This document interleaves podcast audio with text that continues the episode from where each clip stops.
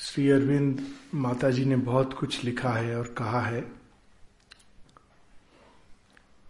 वो कई लोगों को आकर्षित करता है और कई लोगों को भयभीत करता है। अक्सर लोग पूछते हैं, बाप रे बाप, इतना कुछ पढ़ना पड़ेगा? इस योग धारा से, इस महाभियान से जुड़ने के लिए यह आवश्यक नहीं है। किंतु ये सही है कि यदि हम दोनों चीज़ें साथ साथ करें तो आनंद दुगना होता है।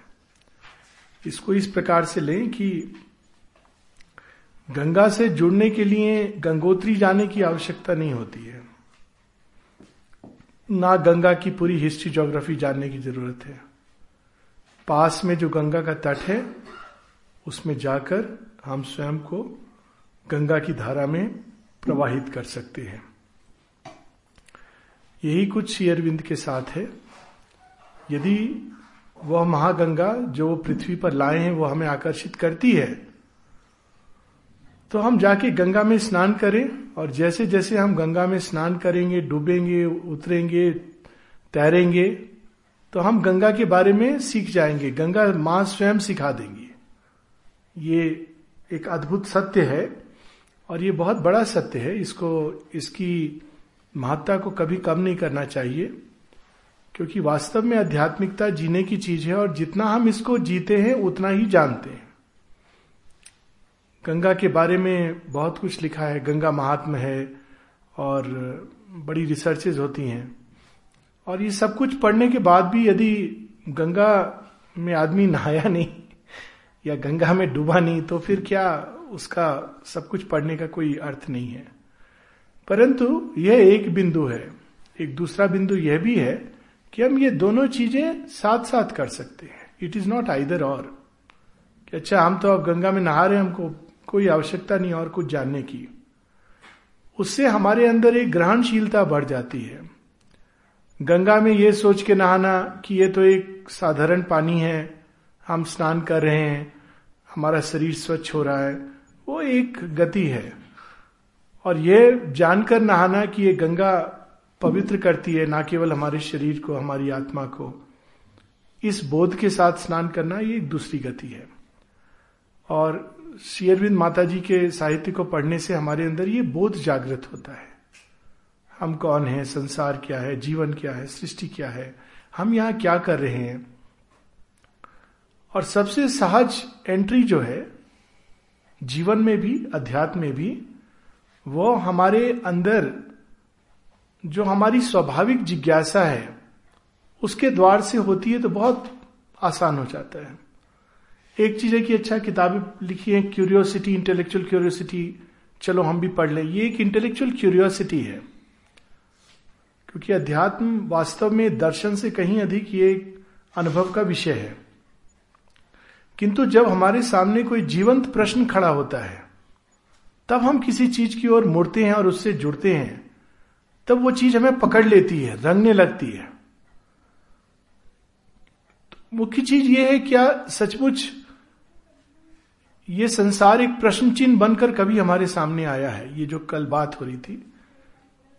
या हमने सारे उत्तर खोज लिए, प्रश्न नहीं बचा? ये एक बहुत बड़ी समस्या होती है मेंटल बीइंग्स की। बचपन से माता पिता समाज हमें सारे उत्तर दे देता है। लेकिन प्रश्न नहीं देता। प्रश्न छीन लेता है।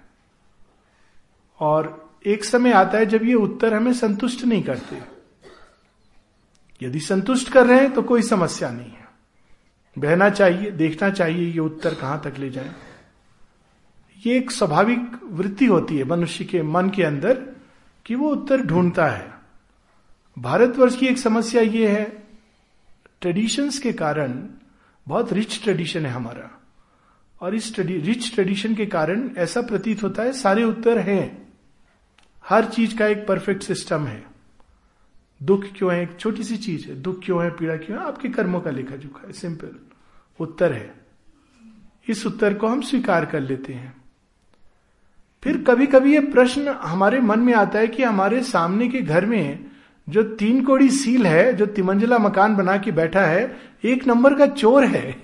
इसके जीवन में सुख कैसे है? इसी अरविंद की कहानी है, स्वप्न। और बगल में हरिमोहन, वो बेचारा ईमानदार आदमी, उसको दो समय की रोटी नसीब होने में कठिनाई होती है, ऐसा क्यों है? उसका भी उत्तर दे दिया जाता है कि ये पुराने जन्मों का लेखा जोखा है। ये आज का नहीं है। ये तीन कोड़ी सील ने तीन जन्म पहले बहुत पुण्य किया था, इसलिए आज वो एंजॉय कर रहा है। और हरि मोहन ने महापापी था तो आज दुख में है। हमें प्रश्न और गहराई में ले जाना चाहिए। अच्छा तीन कोड़ी सील इतना बड़ा धर्मात्मा था तो फिर इस जन्म में वो पाप क्यों कर रहा है? क्या किसी धर्मात्मा की पाप वृत्ति दोबारा आ सकती है? ये प्रश्न नहीं करते। और हरिमोहन इतना बड़ा दुष्ट था कि इस जन्म में वो उसको दो वक्त की रोटी नहीं मिल रही, पर कमाल है ये, इतना बड़ा दुष्ट, इस जन्म में इतना अभाव, पर चरित्र इतना अच्छा इतना अच्छा व्यक्ति, ये क्या चीज़ है? ये विधान क्या है? किस तरह की चीज़ है? इसके साथ और भी कई प्रश्न जुड़ जाते हैं। क्या वास्तव में बाहर संपन्न होना आंतरिक संपन्नता का लक्षण है? क्या भगवान भी एक सीईओ की तरह है जो हमको पुरस्कार और दंड देते हैं? इत्यादि इत्यादि। छोटी सी चीज़, ये ऑब्जर्वेशन है रोज का, कि दुख है संसार में। हम सब कहते हैं भगवान सच्चिदानंद ब्रह्म है। तो अगर सच्चिदानंद ब्रह्म से ये सृष्टि निकली है तो यहाँ सब कुछ असत, अचित, अशक्त निरानंद, ऐसा क्यों प्रतीत होता है? ये जीवंत प्रश्न होते हैं। ये इंटेलेक्चुअल क्यूरियोसिटी केवल नहीं है, ये आवश्यक है ये प्रश्नों का उत्तर, क्योंकि इन प्रश्नों के उत्तर के बिना हम किस दिशा में जाएँ? यदि वास्तव में इस संसार के रूट में एक डिज़ायर के अलावा कुछ नहीं है तो ये स्वाभाविक है कि हर व्यक्ति अपने डिज़ायर की पूर्ति के लिए जीवन जिएगा। और यदि इसके रूट में, जैसा कि हम सबका एक इंट्यूशन अंतर्भाष कहता है एक ऐसी सत्ता है जो पूर्ण है तो फिर ये नेचुरल है कि हम उसे समझें, उसकी ओर बढ़े, उसको जाने, उसके साथ अपना तादात्म करें, क्योंकि उसके बिना हमारा जीवन अपूर्ण रहेगा। अध्यात्म क्या है? इस, ये ना कोई पुस्तक है, ना कोई किसी सीमित अनुभव में बंधा हुआ है, ना कोई मत है। हमारे ही अंदर छिपी संभावना का प्रकटन है, और वो जब संभावना प्रकट नहीं होती जब तक हमें सदैव एक अपूर्णता का एहसास खाता रहता है। हर व्यक्ति के जीवन में कोई ना कोई चीज़ है जो अपूर्ण है और उससे वो सदैव उसको पुश करती रहती है। वो एक अभाव के रूप में, एक अभाव सा महसूस होता है। वो बाहरी अभाव नहीं है। हमारी प्रारंभिक अवस्था में हमें लगता है कि बाहरी अभाव है, ये मिल जाएगा तो हम बहुत खुश हो जाएँगे। रोटी कपड़ा मकान बस मनुष्य को चाहिए। साथ में स्वच्छ जल और आ, क्या बिजली पानी।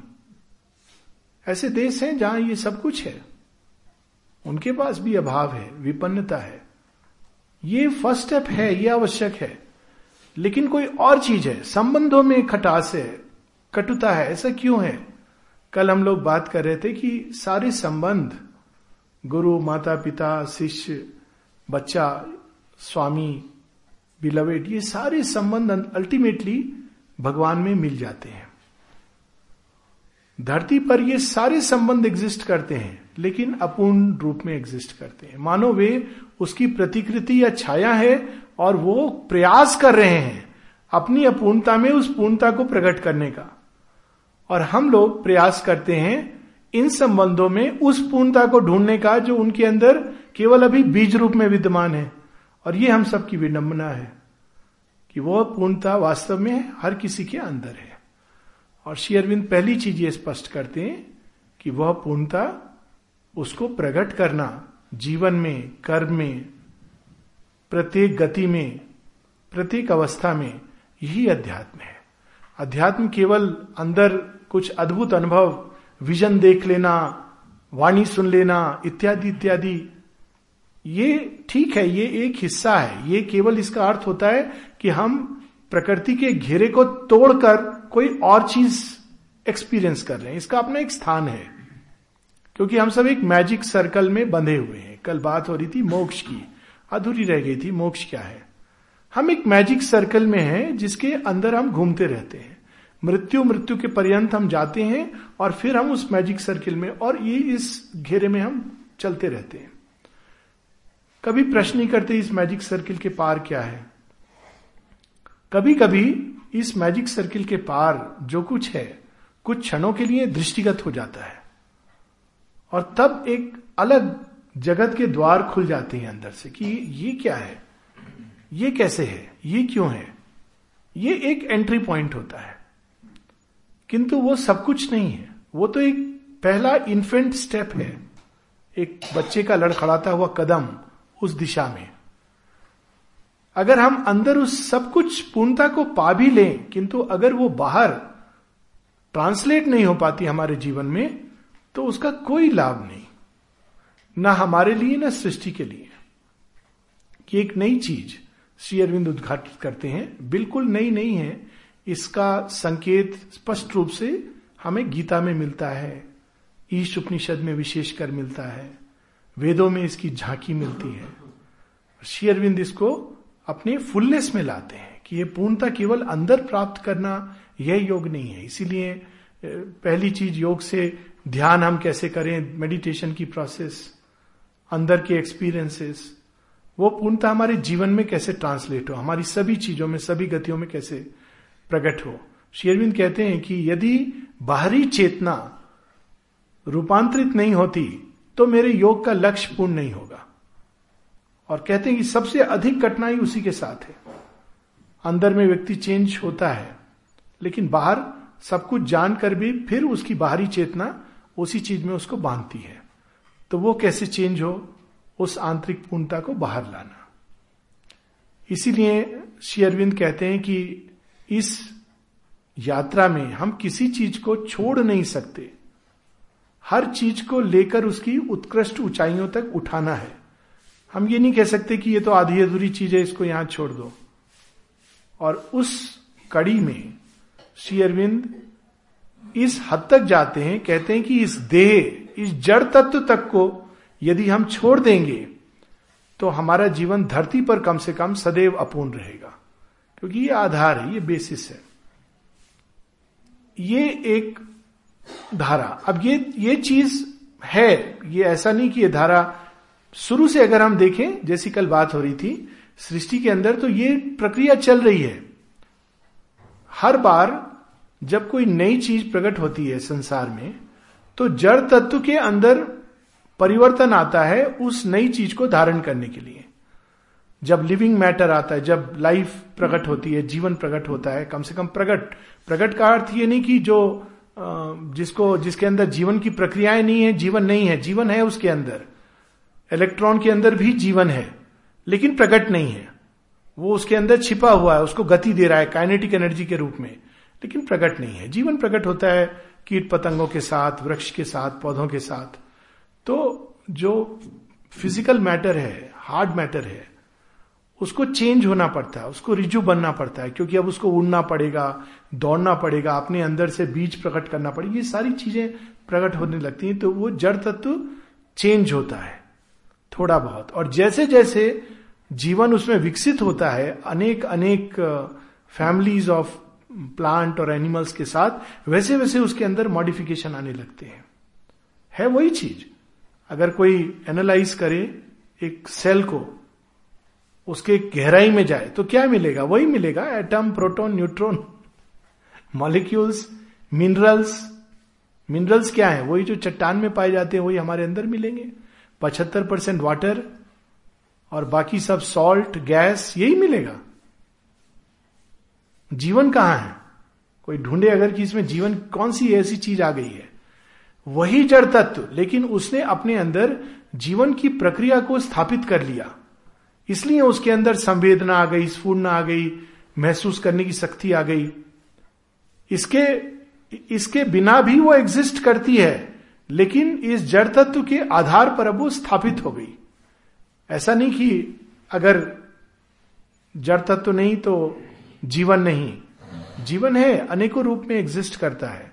इसका एक उदाहरण हम लोग देखते हैं स्वप्न में, ये डेली एक्सपीरियंस है। जब हम स्वप्न में कई कुछ लोग उड़ते हैं, कुछ कहीं विचित्र विचित्र जगह पर जाते हैं। अलग अलग चीज़ें अनुभव करते हैं। वो कैसे अनुभव करते हैं? हमारा शरीर तो पड़ा हुआ है, शिथिल पड़ा हुआ है। इस शरीर से तो अनुभव नहीं करते हैं। परंतु कोई और शरीर से किसी और रूप में हम अनुभव करते हैं। और जब हम बाहर आते हैं, वापस इस शरीर में तो हम उसको कनेक्ट नहीं कर पाते कि हमने क्या देखा? हम तो नैनीताल में सोए हुए थे।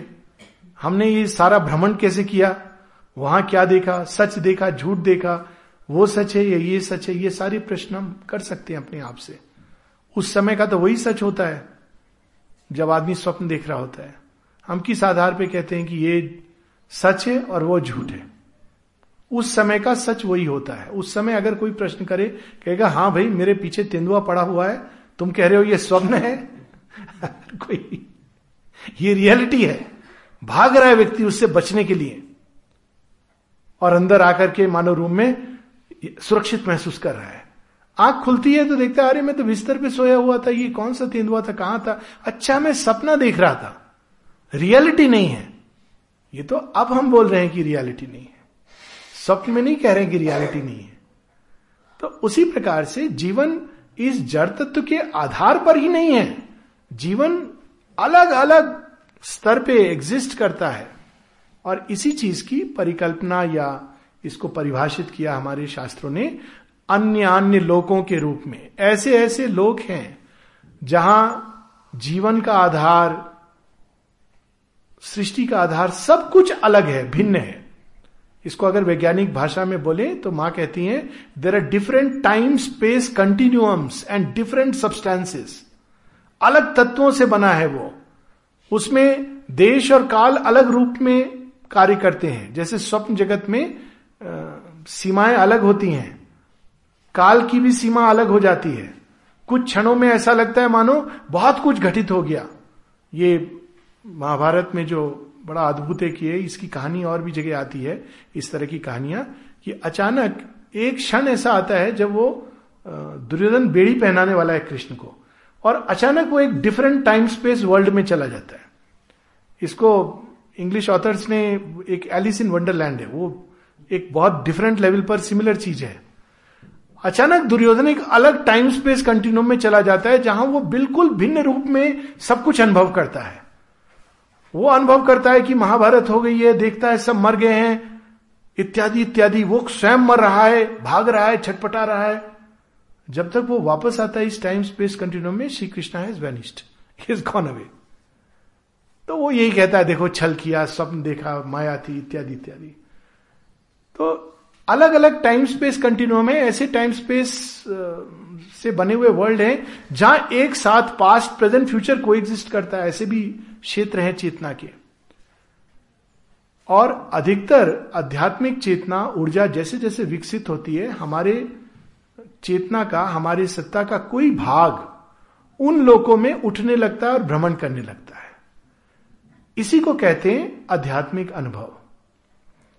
वास्तव में सारे के सारे इस तरह के अनुभव आध्यात्मिक नहीं होते, वे अतीन्द्रिय होते हैं। इन इंद्रियों के द्वारा वो एक्सपीरियंसेस नहीं होते। किंतु यह इंद्रियाँ वास्तव में सूक्ष्म इंद्रियों का एक स्थूल रूप है।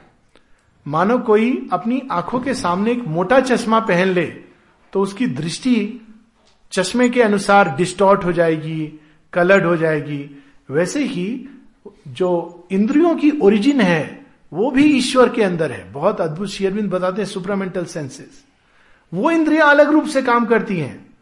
उन इंद्रियों के द्वारा एक साथ व्यक्ति अनेकों स्थान पर अनुभव कर सकता है। सुपरामेंटल एक्सपीरियंस की ये अद्भुत बात है। अपने ही अंदर एक साथ अगर वे इंद्रियाँ जागृत हो जाएँ तो thousands of thoughts and ideas एक साथ व्यक्ति के मस्तिष्क के अंदर प्रकट हो सकते हैं।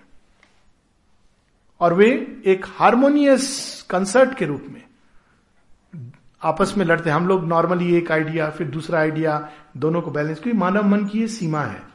पर सुप्रामेंटल के अंदर जो मन है, मन तत्व कार्य करता है या अपने शुद्ध रूप में प्रकट होता है, वो इस तरह से कार्य करता है। एक साथ सुप्रामेंटल का टच या उस चेतना का एक टच हमारे अंदर नॉर्मली हम लोग एक अवस्था को एक समय अनुभव करते हैं। अगर कोई बाहर अनुभव कर रहा है तो बाहर के जीवन को अनुभव कर रहा है। फिर अगर अंदर का जीवन तो उसको अंदर जाना होता है। किंतु यह संभव है कि हम बाहर, अंदर और अंदर की कई परतों को और एकदम इनर मोस्ट ट्रूथ को एक साथ एक्सपीरियंस कर सके साइमल्टेनियसली ऐसी इंद्रियाँ हैं और उसी उन्हीं इंद्रियों से भगवान इस संसार के साथ खेलता है। उनके अंदर ये इंद्रियाँ अपने पूर्ण रूप में पाई जाती हैं। किंतु जैसे जैसे ये वे इंद्रियाँ पार्थिव जगत में आती हैं तो उनके ऊपर एक मोटा चश्मा, लोहे का चश्मा तो फिर वो इंद्रियाँ हैं, लेकिन वो छिपी रह जाती है, दबी रह जाती है। उन्हीं का थोड़ा सा प्रकाश जो इस मोटे कवर से निकलता है, वो हमको संसार को दिखाता है, और बहुत ही धुंधली आँखों से।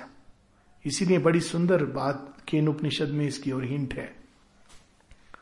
कि वह जिसे आँखें नहीं देख सकती, किंतु जिसके कारण आँखों का देखना संभव होता है, वह जिसे कान नहीं सुन सकते, किंतु जिसके कारण कानों का सुनना संभव होता है, वह जिस तक वाणी पहुँच नहीं सकती, किंतु जिसके कारण वाणी प्रकट होती है, अपने शब्द के रूप में, शब्दों के रूप में, उसे ब्रह्म जानो। तो वो एक ऐसी शक्ति है जो हर चीज़ के पीछे एक पूर्णता जो छिपी हुई है। कहने का अर्थ ये कि एक इसका देखें, एक सिंपल उदाहरण। ट्रेडिशनल अध्यात्म में यह माना जाता है कि हमको इंद्रियों से अपने आप को विड्रॉ करना है, क्योंकि इंद्रियाँ हमको बाँध रही हैं। अब, चूँकि इंद्रियों में भी पूर्णता संभव है तो यहाँ पर इंद्रियों को सुखाना गलाना नहीं, इंद्रियों को भी अपनी पूर्ण क्षमता तक ले जाना। यह भी संभव है। एक नई संभावना है कि ये इंद्रिय भी हमारी देखना, सुनना, स्पर्श करना, टेस्ट करना, स्मेल, अक्सर ऐसा होता है जो शुरू शुरू में भी और बाद में भी कई बार ऐसे स्थान पर भी, कई बार ऐसे एक्सपीरियंसेस लोगों को हुए होंगे जो हम नोटिस नहीं करते हैं। ऐसे व्यक्ति या ऐसे स्थान जहाँ अचानक हमको एक अलग प्रकार की स्मेल आती है। और हम स्मेल के द्वारा जान सकते हैं बहुत कुछ जो उस व्यक्ति के बाहरी चीज़ों से नहीं जान सकते, उस स्थान के बारे में नहीं जान सकते। केवल स्मेल की अगर अवेकन हो जाए। ऐसा कहते हैं लोग कि श्री अरविंद के पास सदैव एक लोटस की स्मेल आती थी, जो भी उनके पास जाता था।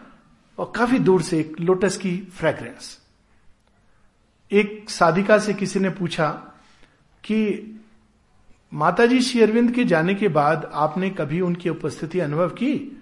तो कहती हाँ बोली, पूछा किस तरह से? कहती कई बार अनुभव किया, लेकिन मेरे साथ उनकी उपस्थिति में बड़े अद्भुत ढंग से अनुभव करती हूँ। जब मैं माँ को पुकारती हूँ तो मुझे उनके हाथों में एक अद्भुत स्मेल होती थी। जो जैस्मिन के फूलों से भी अधिक वो एक सूक्ष्म, मानो प्योरिटी फ्लावर्स के जो फूल हैं, उसकी स्मेल हो। और उसमें रोज के सुगंध को मिला दिया जाए। वो स्मेल वो कहीं और से वो नहीं, वो केवल माँ के हाथों में। कहती मुझे वो स्मेल चारों तरफ़ एक्सपीरियंस होने लगती है। और उससे मुझे पता चल जाता है कि माता जी मेरे आसपास है। देखिए, कैसी चीज़ है। तो ये स्मेल टेस्ट हर चीज़ के अंदर एक नई चीज़ प्रकट होना। किंतु इसकी सबसे बड़ी समस्या है कि जड़ तत्व ये करने नहीं देता।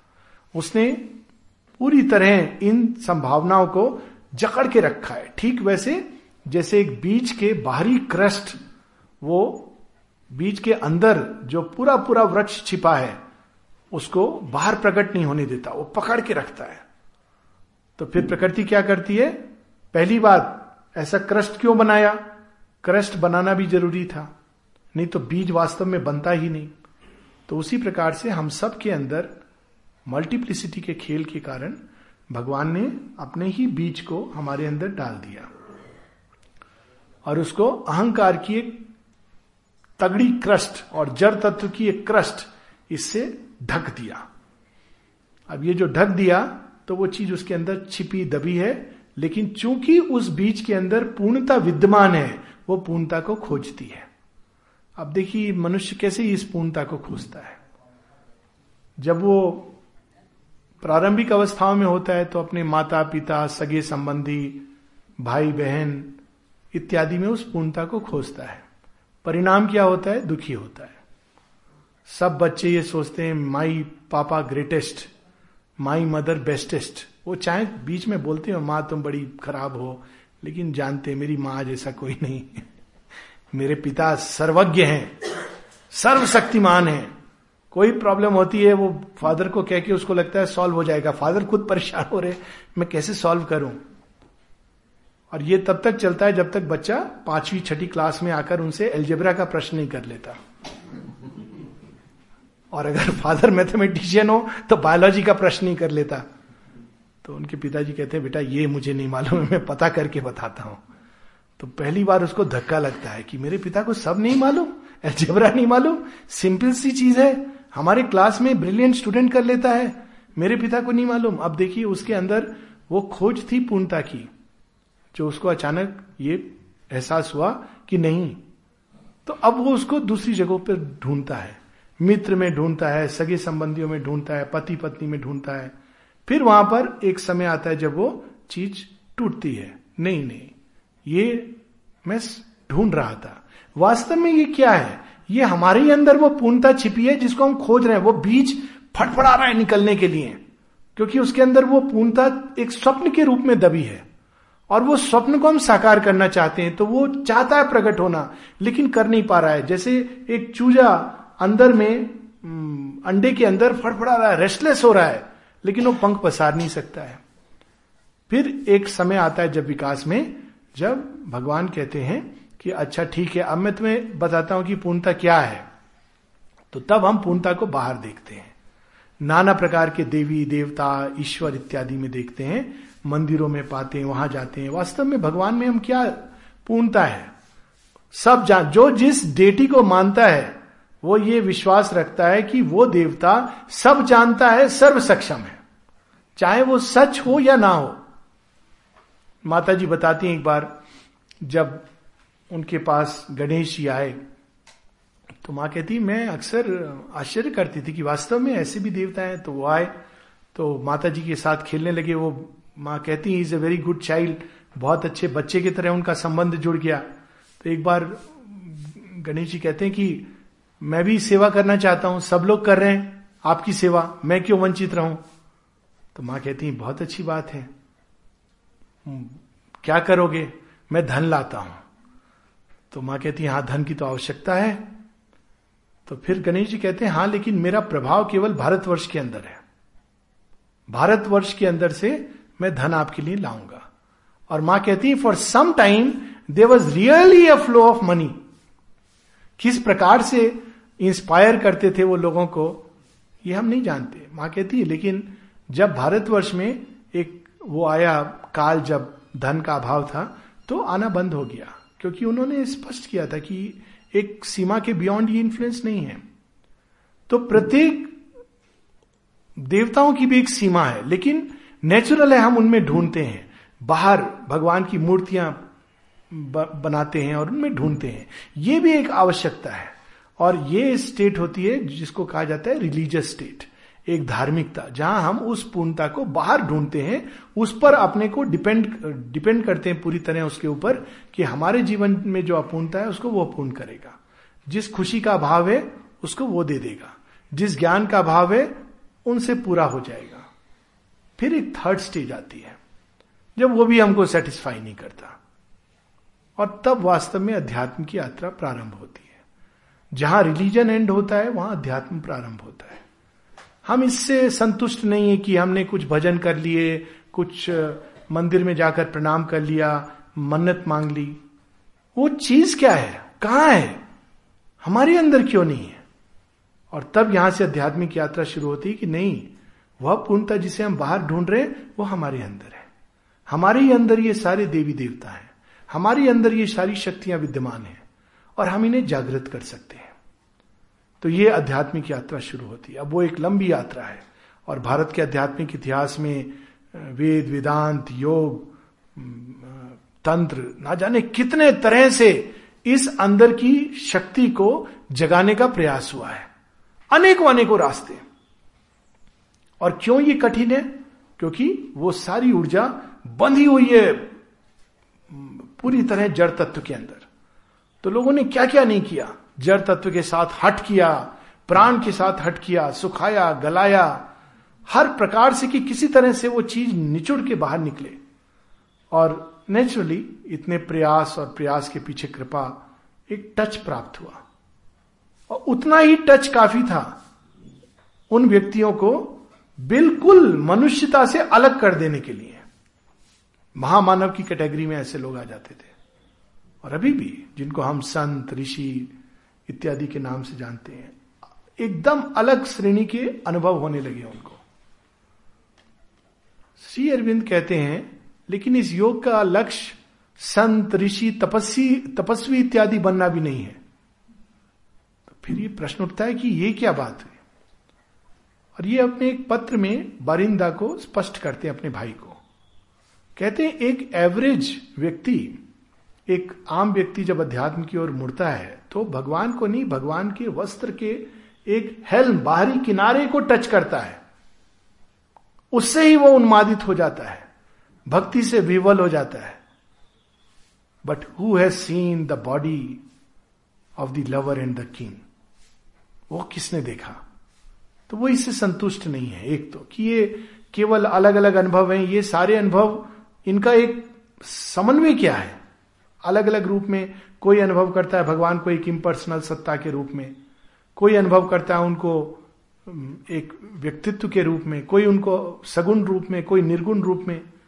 तो पहली चीज़ हम देखते हैं श्री अरविंद के योग में या श्री अरविंद की यात्रा में कि वे इन सभी अनुभवों को बटोर कर अपने अंदर एक बहुत सुंदर समन्वय प्रकट करती है। वे सारे अनुभव जो लोगों को अलग अलग योग पथ पर होते हैं। वो शेयरविंद की झोली में यूँ आ जाते हैं, मानो प्रतीक्षा कर रहे थे आध्यात्मिक अनुभव कि आप तैयार हो और हम देने के लिए व्याकुल हैं। देखिए चलते चलते कश्मीर में जब शेयरविंद इस तरफ़ आए थे, तख्ते सुलेमान पर शेयरविंद शेयरविंद एक्सपीरियंस इज़ वेकेंट इंफिनिट वह महाशून्य अनंत, जिसके बारे में अद्वैत जिसकी चर्चा करता है। ही इज़ दैट पूना में सारस बाग में वो जा रहे हैं पार्वती के मंदिर में और वहाँ वो अचानक उस स्टोन गॉडेस वो जो सारी सृष्टि में व्याप्त है उनका दर्शन करते हैं फिर नर्मदा के तट पर जो काली उनकी प्रतिमा में वर्ल्ड मदर ये एक्सपीरियंसेस इतनी सहजता से शेयरबिंद सोनेट्स में यहाँ वहाँ उन्होंने लिखा है ये वास्तव में एक एक अनुभव एक एक पथ का अंतिम अनुभव है। वर्ल्ड मदर का अनुभव अपने आप में एक निराला अनुभव है, जो तांत्रिक, ना जाने कितनी तपस्या के बाद और श्री अरविंद कैजुअली लिख देते हैं कि मैंने उस मंदिर के अंदर उस प्रतिमा को देखा तो मेरे सामने वर्ल्ड मदर प्रकट हो गई और सारी सृष्टि की रचना उन्होंने की है। और वो क्या उनके, क्या सिखाती हैं, उस ज्ञान का बीज रूप भी वो प्रकट कर देते हैं कि ये सारी सृष्टि में जो भी नाम रूप हम देख रहे हैं, सब उन्हीं की लीला है, उन्हीं का प्रकटन है, उन्हीं की माया है, अद्भुत दर्शन है वो। और सब कुछ उन्होंने चौदह पंक्तियों के अंदर पंक्तिबद्ध कर दिया। वहीं दूसरी ओर टोटली ऑपोजिट स्केल पर द वेकेंट इंफिनिट निर्वाण वासुदेवम सर्वमिति शिव और विष्णु दोनों एक ही हैं। शिव और कृष्ण एक ही है, दो नहीं है। In us two Shiva wrestles with the world grief in us two Krishna seeks for beauty and joy और फिर उस सब अनुभवों को अपने अंदर बड़े सुंदर ढंग से समन्वय। किंतु इससे भी वे संतुष्ट नहीं है। इतना ही काफ़ी था एक वर्ल्ड रिलीजन क्रिएट करने के लिए। एक ऐसा मत, एक ऐसा पथ जिसमें सभी धर्म धाराओं की तरह आकर मिल जाते हैं। सभी मत, सभी प्रयास आके मिल जाते हैं। और इसके आधार पर माता जी ने एक सृष्टि की रचना भी कर दी थी। ये सारे जो अलग अलग जिसको माँ कहती ओवर माइंड क्रिएशन जिसमें उस अनंत को एक एक द्वार से जाकर एक एक रूप में हम अनुभव करते हैं। किंतु अन्य, उसी अनंत के अन्य रूपों को हम देख नहीं पाते, अन्य एस्पेक्ट्स को, पक्षों को देख नहीं पाते। तो इसी कारण अलग अलग मत बनते हैं। माता जी ने एक ओवर माइंड क्रिएशन प्रकट कर दी श्री अरविंद के सामने। श्री अरविंद कहते, नहीं, मैं इससे संतुष्ट नहीं हूँ। ये डिसॉल्व करना है। क्यों डिसॉल्व करना है? क्योंकि सबसे पहली चीज़ है, जब तक अध्यात्म केवल आंतरिक अनुभवों पर डिपेंड करेगा, तब तक उसका सामूहिक रूप प्रकट ही नहीं हो सकता। अधिक से अधिक वो एक संघ और संघ के अंदर कुछ मत यही संभव हो सकता है। क्योंकि उस, वो एक कॉमन ग्राउंड ही नहीं है। कॉमन ग्राउंड इस धरती पर जो है, वो मैटर का कॉमन ग्राउंड है। उसके अंदर सब संभावना है। तो जब तक यह अनुभव सहज सुलभ ना हो जाए, तब तक कैसे हम कह सकते हैं कि धरती पर आध्यात्मिक रूपांतरण हुआ है? कुछ लोग एक्सपीरियंस कर पाएँगे। बहुत अच्छी बात है। बड़े आनंदित होंगे। वो कहेंगे, भगवान है, ऐसा है, वैसा है, सारे अनुभव हैं। किंतु अधिकांश धरती पे जो लोग हैं, वो इस अनुभव से वंचित रहेंगे। क्यों वंचित रहेंगे? वो अब भी जड़ तत्व के अंदर है। दूसरा विकल्प, ठीक है, जड़ तत्व के अंदर है, अनुभव करेंगे, मृत्यु के समय जड़ तत्व को तोड़ के चले जाएँगे। तो श्री अरविंद को ये स्वीकार नहीं है। वो कहते हैं, फिर बात वहीं की वहीं रह गई। Escape however high redeems not life कुछ लोगों के निकल जाने से इस द्वार से पार्थिव जगत का जीवन तो वैसा ही रह जाएगा। और इतनी बड़ी तपस्या जो पृथ्वी ने की है, वास्तव में तपस्या का एक तपस्वी अगर उदाहरण, लोग कहते हैं ये तपस्वी हो तपस्वी। तपस्या पृथ्वी ने की है। कैसे तपस्या की है? कितनी प्रेरणा मिलती है पृथ्वी को देखकर। कहा जाता है कि पृथ्वी की सृष्टि 20 बिलियन, ये वैज्ञानिकों का अंदाज है 20 बिलियन वर्ष पूर्व हुई। कैसे हुई? सूर्य के अंदर से ही एक उल्का पिंड निकला। सूर्य की अग्नि को जो धारण किए था, इसको अगर मैं मिथोलॉजिकल रूप दूँ, ना कि साइंटिफिक रूप तो उस परम सूर्य के अंदर से एक अंश उल्का पिंड के रूप में निकला और वो उसकी परिक्रमा करने लगा। और वो परिक्रमा के साथ साथ उसके अंदर यही प्रार्थना की वह सब कुछ जो तुम्हारे अंदर है, मेरे अंदर, जिसको मैं धारण किया हूँ, वो सब अनेक अनेक रूप में प्रकट हो। और हर परिक्रमा के साथ वो धीरे धीरे धीरे धीरे ठंडा होने लगा, ताकि उसके अंदर सृष्टि की संभावना हो। उस एक सच्चिदानंद के अंदर सृष्टि की संभावना ही नहीं है। It is such a fire such a light such an intensity कि उसमें दूसरा निकला तो वो एक में फिर से विलय हो जाएगा। तो अनेकता की तो संभावना ही नहीं है। जैसे ही निकलेगा वो विलय हो जाएगा। जैसे ही वो निकले, उसको अगर कोई चीज़ में कवर कर दिया जाए, एक ऐसा कवरिंग जो इसके ताप को सहन कर सके, तब संभावना है कि दो बनेंगे। नहीं तो वो दो ही नहीं बन सकते। तो पृथ्वी ये संकल्प लेकर कि अच्छा तुम्हारे अंदर अनेक बनने की चाह हुई है तो पृथ्वी उस परम सूर्य के इस संकल्प को अपने अंदर धारण किए है। हम लोग पढ़ते हैं, वेदों में, उपनिषदों में कहा गया है, एको बहु नाम जो विधदात कामान। वह एक बीज जो बहुल बनना चाहता था यह संकल्प, उस संकल्प को पृथ्वी ने, माता ने धारण किया। और कहा, ठीक है, मैं तपस्या करूँगी। कितना अद्भुत संकल्प है। लेकिन उस तपस्या करने के लिए पहली कंडीशन क्या है? पहली कंडीशन है कि तुम्हें मुझसे दूर जाना होगा, क्योंकि मेरे पास रहकर यह संभव ही नहीं है। कितना बड़ा त्याग है। त्याग करना कोई सीखे तो पृथ्वी से सीखे। उसने त्याग किया। इसीलिए सब देवता देवियों में जो वास्तव में सबसे अधिक प्रिय है भगवान को वो है पृथ्वी। बाकी देवी देवता जब जाते हैं, प्रार्थना करते हैं कि धरती पर असुर बढ़ गए, रावण का राज्य हो गया तो भगवान कहते हैं, रुको रुको, तुम लोग बहुत जल्दी में होते हो। आऊँगा मैं, इतने कल्पों के बाद आऊँगा। तो बेचारे देवता एश्योरेंस लेके चले जाते हैं। ठीक तो जब धरती माता जाती है, यह ना हम लोगों के पुराणों में, हे प्रभु, अब मेरा भार मुझसे सहन नहीं हो रहा। अच्छा ठीक है, मैं आऊँगा। इसकी इसकी संतान के रूप में आऊँगा। क्योंकि वो एक ऐसा संबंध, इसीलिए प्रथम पूजनीय माता पृथ्वी है, जिनको हम लोग उठ करके प्रणाम हम लोगों के यहाँ जो संस्कृति में। She is the first mother और उन्होंने दोनों चीज़ें की। एक और उस अग्नि को अपने अंदर धारण किया। और दूसरी ओर स्वयं को एक ऐसे कवर में ढकने दिया, ताकि बहुनाम कई रूपों में वो एक सत्य प्रकट हो सके। वो हार्ड क्रस्ट की आवश्यकता क्या थी? क्योंकि नहीं तो वो मेल्ट होके वापस चली जाती। तो दोनों चीज़ें, उन्होंने अज्ञान को भी धारण किया अपने अंदर और पूर्ण ज्ञान को भी धारण किया। पृथ्वी की ये बहुत ही अद्भुत बात है। इसीलिए मैटर ही एक ऐसा सत्य है। लाइफ डिवाइन में इसकी बात होती है शेरविन जिसके अंदर इंटेग्रल ट्रूथ है। एक ऐसा सत्य जो ज्ञान और अज्ञान दोनों को एक साथ पकड़े हुए। दोनों आवश्यक थे। पाँच बिलियन साल, बीस बिलियन साल फॉर्मेशन पाँच बिलियन साल वो केवल अपने बाहरी कवर को अज्ञान में ढकती रही। ठंडी होती रही। ठंडी होने का अर्थ, अंदर में वही अग्नि है, वैज्ञानिक भी ये बताते हैं, जो जो प्रक्रिया सूर्य में हो रही, वही अर्थ के गर्भ में हो रही है।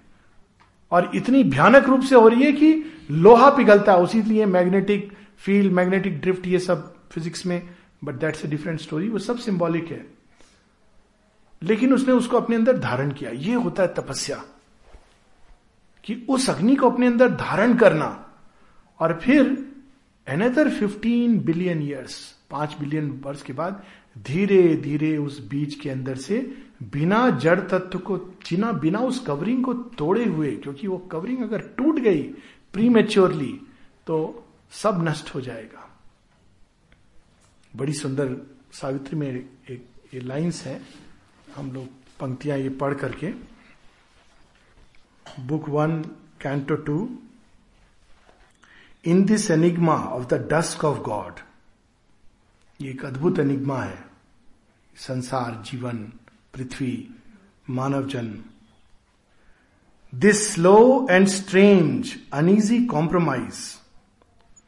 Of limiting nature with a limitless soul अंदर में क्या चीज़ है? वो जिसकी कोई सीमा नहीं है। देखिए, कल्पना की शक्ति तो उसी आत्मबल का एक बहुत ही सीमित अंश है। कल्पना भी इंसान कितना कुछ कर सकता है। आत्मबल की तो कोई सीमा नहीं। लिमिटलेस सोल लेकिन किस चीज़ में है? बाहर में जब आते हैं तो नाना प्रकार के बंधन लिमिटेशंस कल्पना कर लीजिए कि हम ऐसा हो रहा है, वैसा हो रहा है। लेकिन जब रियल लाइफ में इसीलिए लोग कहते हैं, जो बहुत ही प्रैक्टिकल माइंडेड लोग होते हैं, ये रियल रियलिटी में टच में रहो। वो ये नहीं जानते कि इस रियलिटी के टच में रहने से हम रियल रियलिटी को खो देते हैं। इसीलिए जो कल्पनाशील व्यक्ति होते हैं, उनका पथ खुल जाता है। तो ये रियलिटी तो वास्तव में एक बंधन है, ये रियलिटी नहीं है। ठीक वैसे जैसे कंस रोज देव की वासुदेव को याद दिलाता था। रियलिटी क्या है? जेल। तो वो बार बार कहते थे, ये रियलिटी है, लेकिन एक आकाशवाणी हुई थी ना, अरे भूल जाओ उसको। कौन सी आकाशवाणी? जेल रियलिटी है। नहीं नहीं, भगवान आएँगे। भगवान? कहा भगवान? उनके आने के पहले ही मैं नष्ट कर दूँगा। ये रियलिटी है। रोज याद दिलाता था उनको। बड़ा सिंबॉलिक है ये, कि देखो ये रियलिटी है जेल रियलिटी है। मेरे जो बंदी ग्रह के द्वार पाले वो रियलिटी है।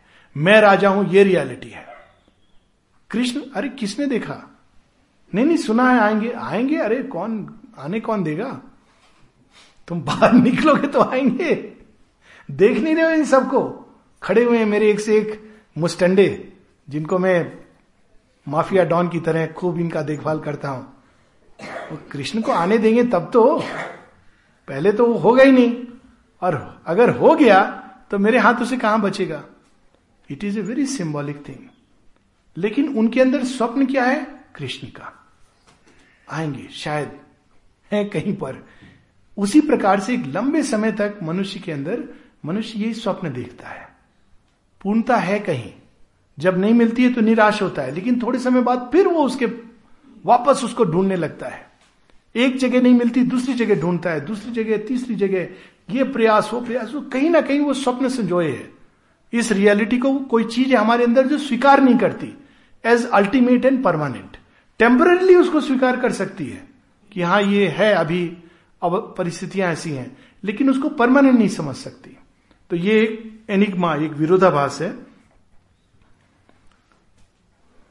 इसीलिए शेरविंद इसको कहते हैं strange uneasy compromise where all must move between an ordered chance and an uncaring blind necessity आप चाह रहे हो, आप अभिप्सा कर रहे हो, प्रार्थना कर रहे हो, लेकिन फिर भी चीज़ें ऐसे नहीं होती कि आपने प्रार्थना किया, फट से घटित हो गई। होती है कभी कभी अर्थ की प्रार्थना, भगवान वो एक इंटरवेंशन होता है। लेकिन आमतौर पे ऐसे नहीं होता कि प्रार्थना की it is not like computer go in go out ऐसा नहीं होता। इसलिए कई लोग कहते हैं कि पता नहीं भगवान है कि नहीं, सुनता है कि नहीं। There are condition of the earth play वो कंडीशंस को चेंज करना है। इट इज़ नॉट कि बस कृष्ण आए और कंस को मार दिया। कंडीशन क्या है? मानसिकता बदलनी है। हमारा प्राण तत्व तो बदलना है और अल्टीमेटली जड़ तत्व तो बदलना है। अक्सर लोग भगवान को जब प्रार्थना करते हैं, विशेषकर जब बीमार होते हैं, तभी बड़ा कॉमन है। तो थोड़ी सी तकलीफ़ हुई तो सुन रखा है भगवान भगवान को प्रार्थना की। देखा कि बुखार और थोड़ा बढ़ गया। तो दुविधा आती है कि ठीक कर रहे हैं कि नहीं कर रहे हैं। फिर पास पड़ोस बड़े समझदार लोग होते हैं। कहते हैं, देखो, ये सब बेवकूफ़ी मत करो। बगल में डॉक्टर है, उसको दिखा लो। तो हिचकिचाता वो आदमी दिखाई देता है।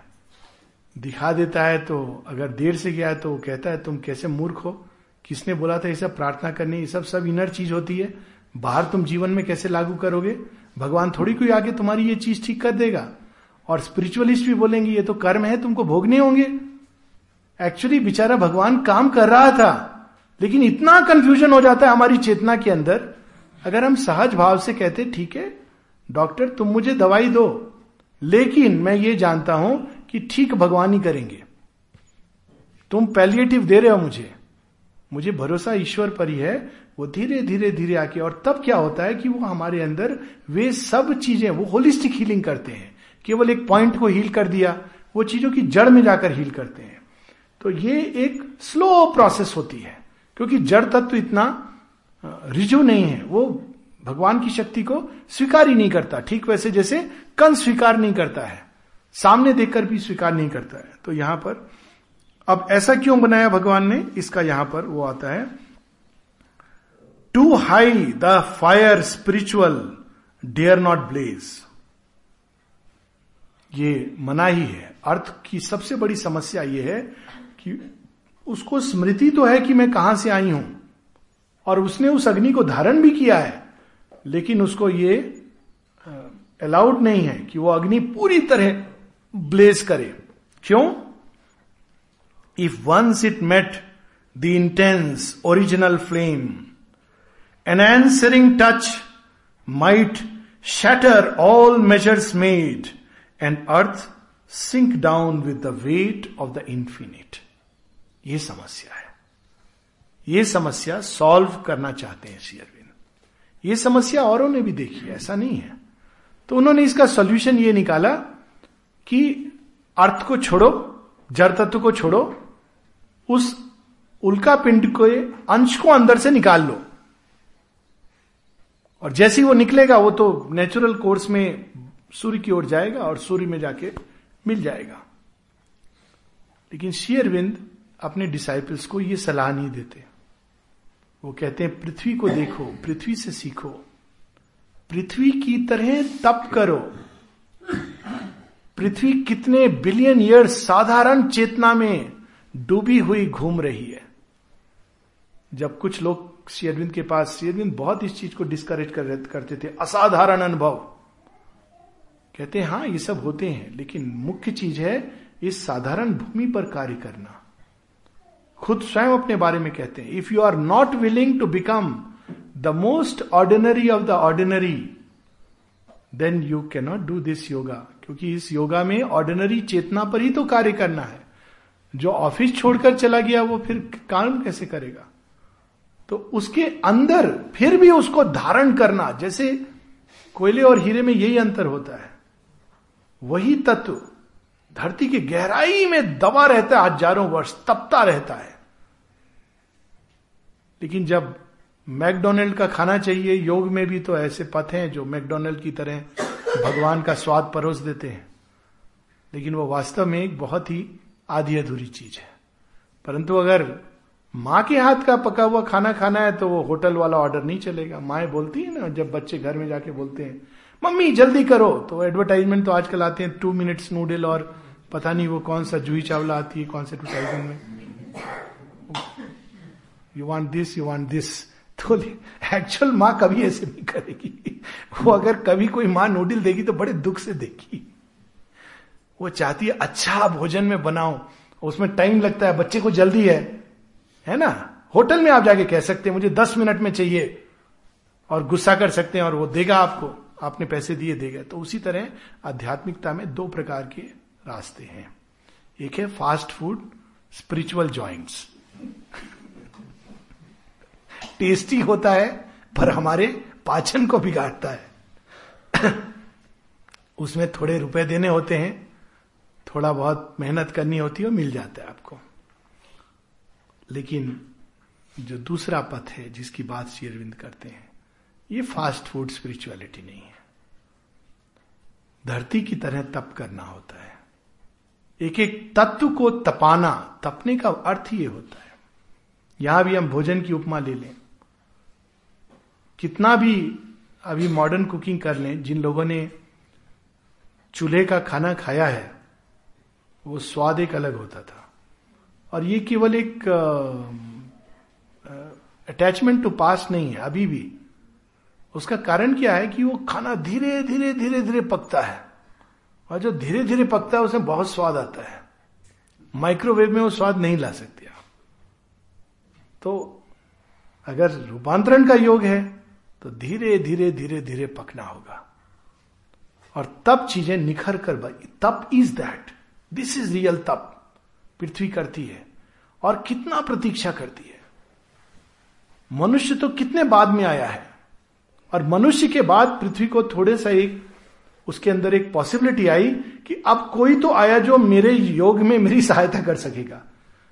ओरिजिनल योग मनुष्य का नहीं है। योग पृथ्वी का है। पृथ्वी के अंदर ईश्वर अपनी संभावना, जड़ तत्व के आधार पर प्रकट कर रहे हैं। और इस यात्रा में मनुष्य एक कड़ी मात्र है। अगर विनाश भी उसका हो गया तो भी ये ये यात्रा पूर्ण होगी। एक बार श्री अरविंद से किसी ने पूछा था कि आपने प्रॉमिस किया है हम सबको कि ह्यूमैनिटी विल बी सेव्ड तो श्री अरविंद कहते हैं I cannot promise about this humanity but I can say for certain that the earth will be saved अद्भुत, बहुत पावरफुल वाक्य। Earth will be saved humanity तो अर्थ पर प्रकट होने वाला एक एक दृष्टि से बहुत इंपॉर्टेंट दूसरी दृष्टि से as important as anything else एक सृष्टि है। पृथ्वी ने अपने ही अंदर से प्रकट की है। अनेकों संभावनाओं से अनेकों जीव जंतुओं की तरह उसने मनुष्य को भी प्रकट किया। और उस दृष्टि से मनुष्य के अंदर कोई ऐसी चीज़ नहीं जिससे वो गर्व कर सके कि मैं विशेष हूँ। मनुष्य से कहीं अधिक समर्पण, श्रद्धा का भाव घोड़े और कुत्ते के अंदर होता है। कहीं अधिक चपलता बिल्ली के अंदर होती है, चतुराई, चपलता जिसको कहा जाए। कई सारी चीज़ें हैं, याददाश्त की शक्ति, मंत्रों को जप करने की शक्ति तोते के अंदर होती है। बैठकर ध्यान करने की शक्ति बगले के अंदर होती है। त्याग की शक्ति हंस के अंदर होती है। कोई ऐसी चीज़ नहीं जिसमें मनुष्य कह सके, मैं। किंतु ऐसा समझता है वो, क्योंकि वो अंतिम क्रिएशन अभी उसको लगता है। किंतु मनुष्य केवल एक कड़ी है। ये एक अद्भुत चीज़ श्री अरविंद हम सबके सामने प्रस्तुत करते हैं कि मनुष्य इस विकास क्रम में धरती पर जो भगवान का एक कार्य हो रहा है, उसमें प्रकट होने वाली एक कड़ी मात्र है। लेकिन, हाँ, ये कड़ी अगर चाहे तो अपने आप को पूरी तरह उस काम से जोड़कर सचेतन रूप में एक बहुत अद्भुत इंस्ट्रूमेंट और माध्यम बन सकती है उस काम के लिए जो भगवान पृथ्वी पर कर रहे हैं। ये सौभाग्य हम सबको प्राप्त है। और यदि ये नहीं चाहे तो वो सब उसमें कुत्ते बिल्ली किसी में कोई अंतर नहीं है। शेरविंद दिग्जय कहते हैं why do you feel you are superior to cats and dogs एक उपनिषद की कहानी है। एक्चुअली ये सेड इट सो कैजुअली कि सारे पशु पक्षी जाते हैं ब्रह्मा जी के पास कि ये क्या बात हुई? हम में ये अच्छा है उसमें ये अच्छा है। मनुष्य को आपने हम्म, सबसे शीर्ष स्थान क्यों दे दिया? तो ब्रह्मा जी कहते नहीं नहीं, देखो, उसमें एक चीज़ है जो तुम लोग में नहीं है, मानना पड़ेगा। क्या चीज़ है उसके अंदर? उसके अंदर विवेक दिया है मैंने। विवेक दिखाई तो देता नहीं। कहते, देखो, यही डिफरेंस है। विवेक तो मैंने दे दिया। अगर उसका उपयोग करे तो मनुष्य तुमसे कहीं ऊपर जा सकता है। तब तो तुमको मानना पड़ेगा कि तुमसे श्रेष्ठ है। कहते हैं, उपयोग करेगा तो हम मानेंगे कि हमसे श्रेष्ठ है। तो उसमें से एक चतुर मंकी भी था। कहता, उपयोग ना करे तो तो ब्रह्मा जी कहते तो तुमसे भी कहीं गिरा हुआ है। तो बड़े संतुष्ट होके चले जाते हैं कि, अरे, अधिकतर मनुष्य तो उपयोग करेंगे नहीं। होता है ना, ये सारे मंकीज देखिए, अभी एक फ़ोन कर रहा था, सामने से एक बंदर जा रहा था। तो मेरे मन में यही ख्याल आया कि ये क्या सोच रहा होगा हम लोगों को देखकर। कि कैसे जीव हैं? जो आनंद से सृष्टि का आनंद भी नहीं ले सकते। इतनी अच्छी जगह कान में एक फ़ोन लगाया हुआ है।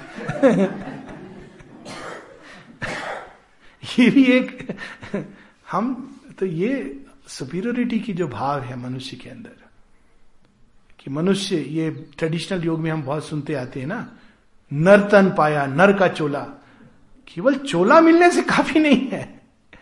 ये सच है कि एक स्पेशल मनुष्य एक ऐसे दो रहा है सृष्टि का, जहाँ वह सब कुछ जो अब तक धरती माँ मात्र अपने तप और कृपा से कर रही थी। मनुष्य के अंदर, वो एक एक व्यक्ति के अंदर, वो उस चीज़ से अपने को जोड़ सकता है। और इस तरह से इसी योग में, इसी तपस्या में, वो उसमें एक द्रुत गति ला सकता है। ये बस मनुष्य के अंदर ये संभावना है कि वह तप जो धरती माँ कर रही है उस तप को वो एक्सेलरेट कर सकता है। वरना वो तप तो करेंगी ही और उनके अंदर जो सूर्य का संकल्प है, वो प्रकट होगा ही। तो हम लोग यहाँ रुकेंगे।